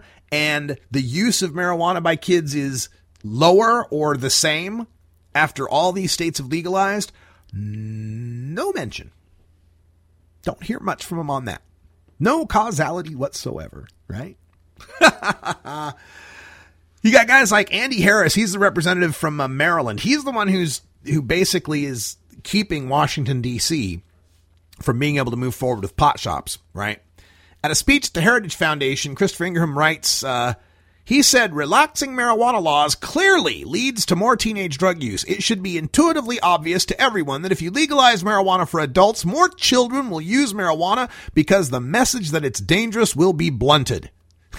Pardon the pun. And this data shows com- completely the opposite. Kids did get the message that it's that the message that it's dangerous will be blunted. Right. That, see, here's the thing. When you're asking kids about how dangerous they think marijuana is, and you see those numbers have gone down, you have to understand that the kids back in the day, back when I was in high school, were told that smoking even one marijuana cigarette would cause the same level of brain damage brain damage as being exposed to a nuclear explosion. Seriously, Ronald Reagan said that when I was in uh, high school. That the damage from one marijuana cigarette would be equal to being on Bikini Island during an A bomb blast. Nuclear radiation, marijuana cigarette, about the same. We were the generation that had to see the fried egg. You know, this is your brain. This is drugs. This is your brain on drugs. Any questions? Yeah, can I get some hash with that? um, we had to grow up with that. So if you go from telling the kids that marijuana is this deadly dangerous drug that'll ruin your brain and lead straight to heroin use, and then you measure that against a generation of kids who today, a, high, a college freshman, has lived his entire life or her entire life understanding there's such a thing as medical marijuana. Well, of course they think it's less harmful now. Of course their perception of risk has declined because it's coming down from the ludicrous scare level it has been to a realistic, scientifically factual level that it is getting to today. Of course, they think it's less harmful. But that doesn't mean that they think it's something good to do. We've been saying for the past, oh, six years now marijuana is safer than alcohol. Marijuana is safer than alcohol. And yet, fewer kids are using both marijuana and alcohol. Now, more adults are smoking pot. More adults are smoking pot, but if we're legalizing that, shouldn't they be? Or at least shouldn't they be admitting it now? These are some of the best data, and what a great Christmas present for us in the marijuana movement. Check out Christopher Ingraham's post in the Washington Post. It's at the Wonk blog. You should be able to find that. And you can follow him at underscore C Ingraham. That's at underscore C I N G R A H A M. One of the best writers out there on uh, these issues for the drug war, and he's in the mainstream media, so he gives us a lot of cred. Great work, Chris. Also, uh, in the news, of course, Star Wars starts tomorrow. There's some midnight showings uh, across the street from me at the uh, local neighborhood theater. There's a seven o'clock showing tomorrow. Unfortunately, I will be well, not unfortunately. I'm glad to be there. I will be at the Marijuana Business Association December meetup here in Portland. So we'll be doing a live show from that December meetup, and I'll be hosting there, or not hosting, but uh, streaming from there. We'll talk to all sorts of folks, get some interviews so uh, it'll be an extended show tomorrow. We'll have our regular two hour show, plus, we'll have about an hour or so from the MJBA meetup.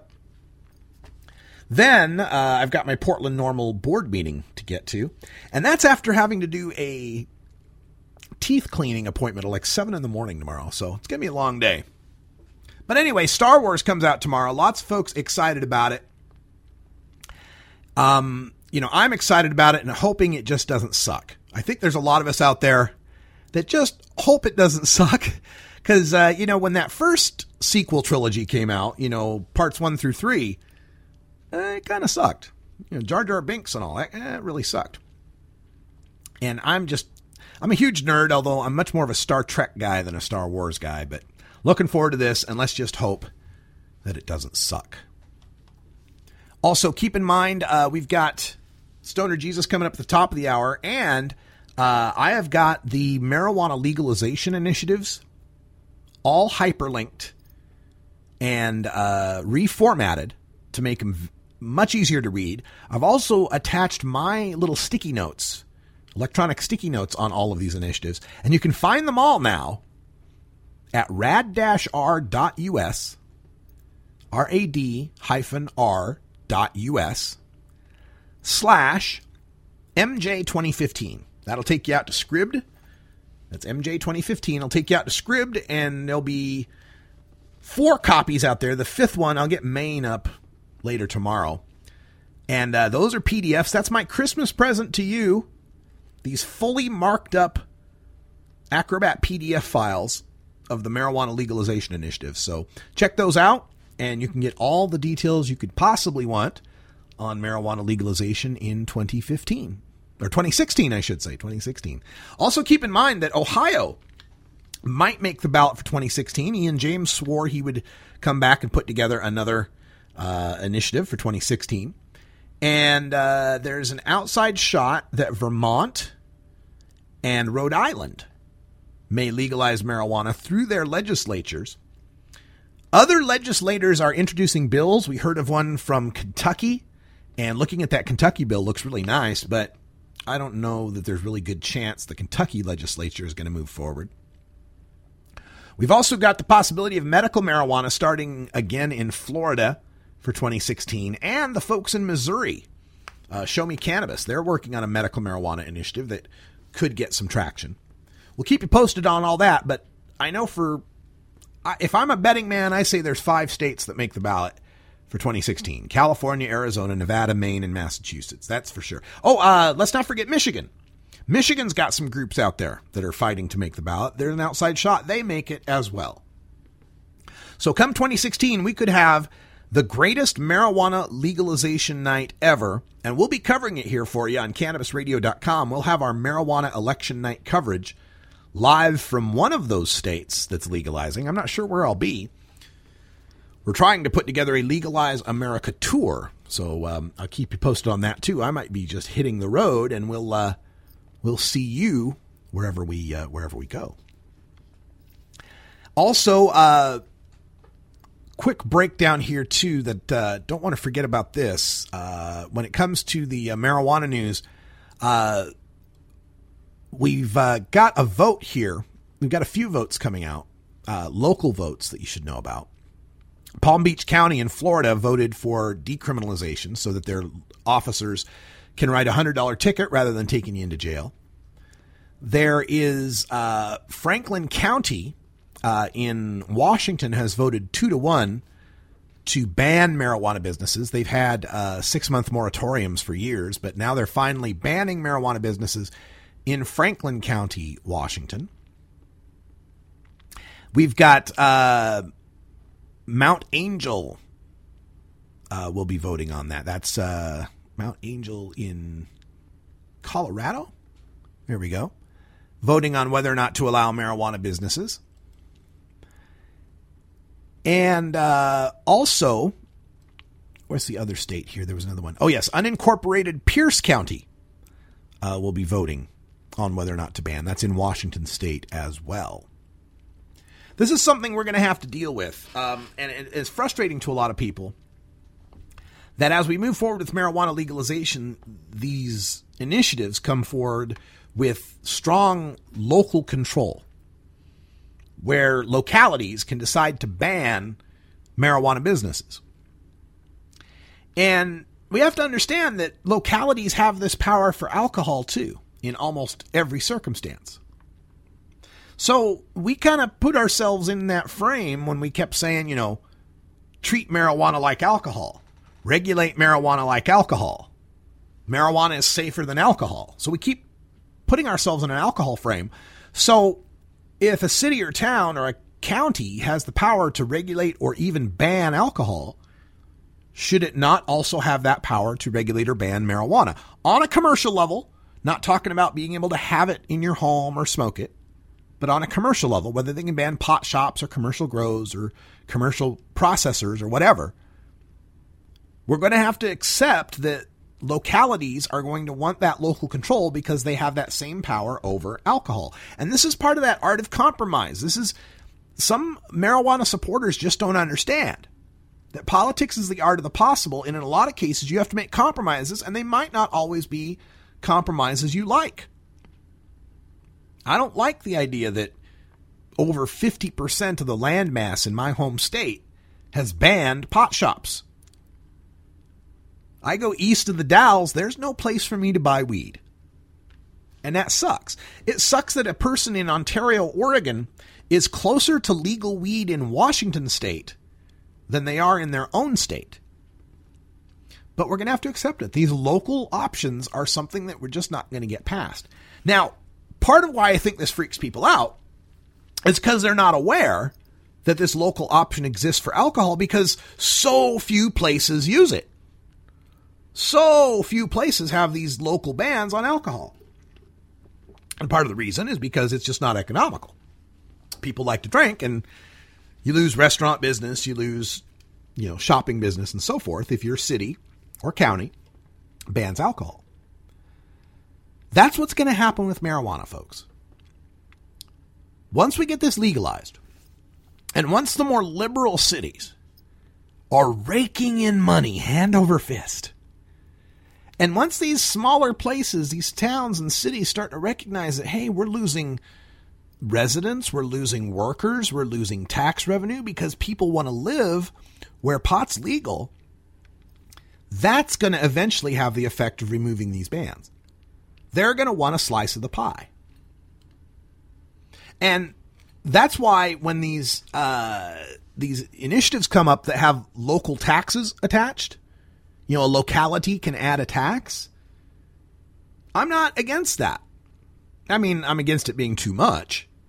But like here in Oregon, our localities are going to be able to add up to a 3% tax. In Massachusetts, their localities are going to be able to add up to a 2% tax.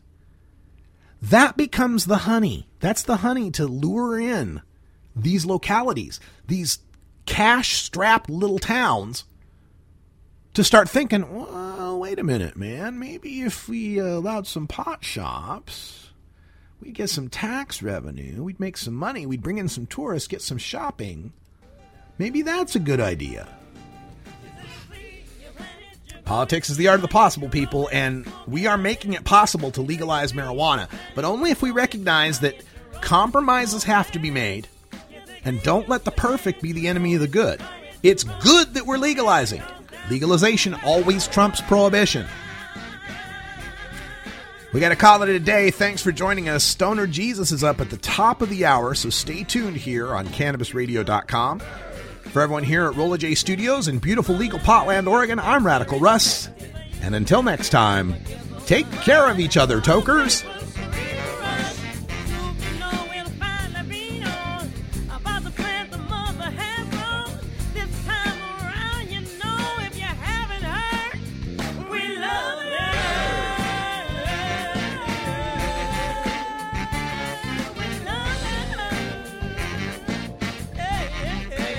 This is the Russ Belville Show. The Russ Belville Show is blogging and podcasting daily at radicalruss.com.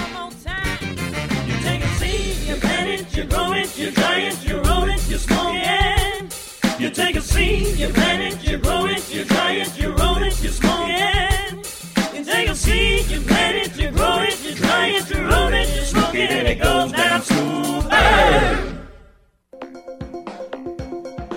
Arguing for the end of adult marijuana prohibition is easy because we have facts, science, reason, compassion, evidence, truth, and logic on our side. It is even easier when researchers catalog it all for us. Learn how to gather the facts on marijuana use, arrests, seizures, rehabs, drug tests, and more in this edition of Drug War Data Mining. Today in the Drug War Data Mines, we're taking a look at some information unearthed by the Wall Street Journal, taking a look at the FBI's records on arrests and incarceration in this country. And over the past 20 years, authorities have made a shocking quarter billion arrests over the past two decades. Quarter billion. And of those quarter billion arrests, it has led to the FBI having 77.7 million individuals in its master criminal database. 77.7 million individuals in its master criminal database. That's about 30% of adult individuals.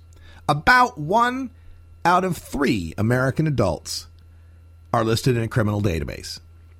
And that database grows by 10 to 12,000 names each day.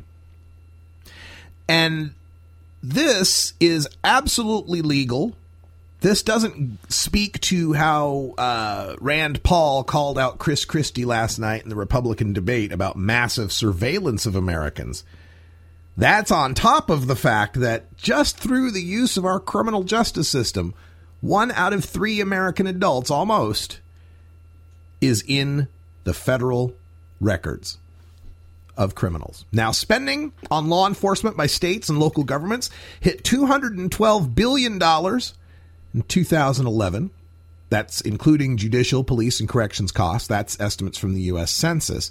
Adjust those figures for inflation, and they're up from 128 billion in 1992.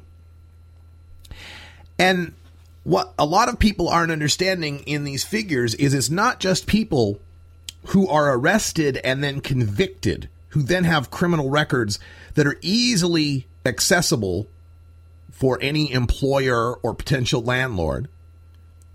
But we're also talking about people who are were just arrested. Arrested and then never convicted. People who are innocent until proven guilty.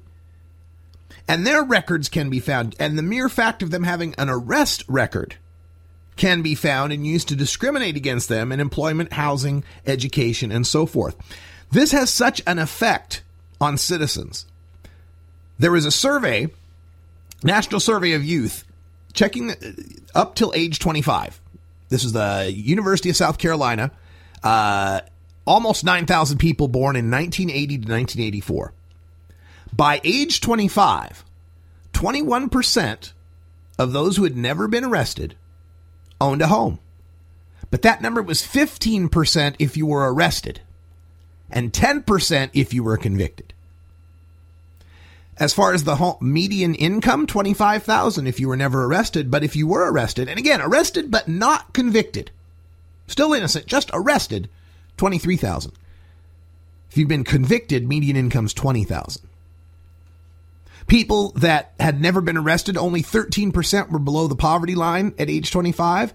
If they'd been arrested, 21%, one out of five below the poverty line. If they'd been convicted, one out of four, 26%. So these arrests, even without convictions, have detrimental effects on people's lives. We've seen the number of police officers swell by more than 100,000 from 531,000 in 1991 to 646,000 as of 2011, the most recent year of data. And as we look at that data, of course, it's even worse.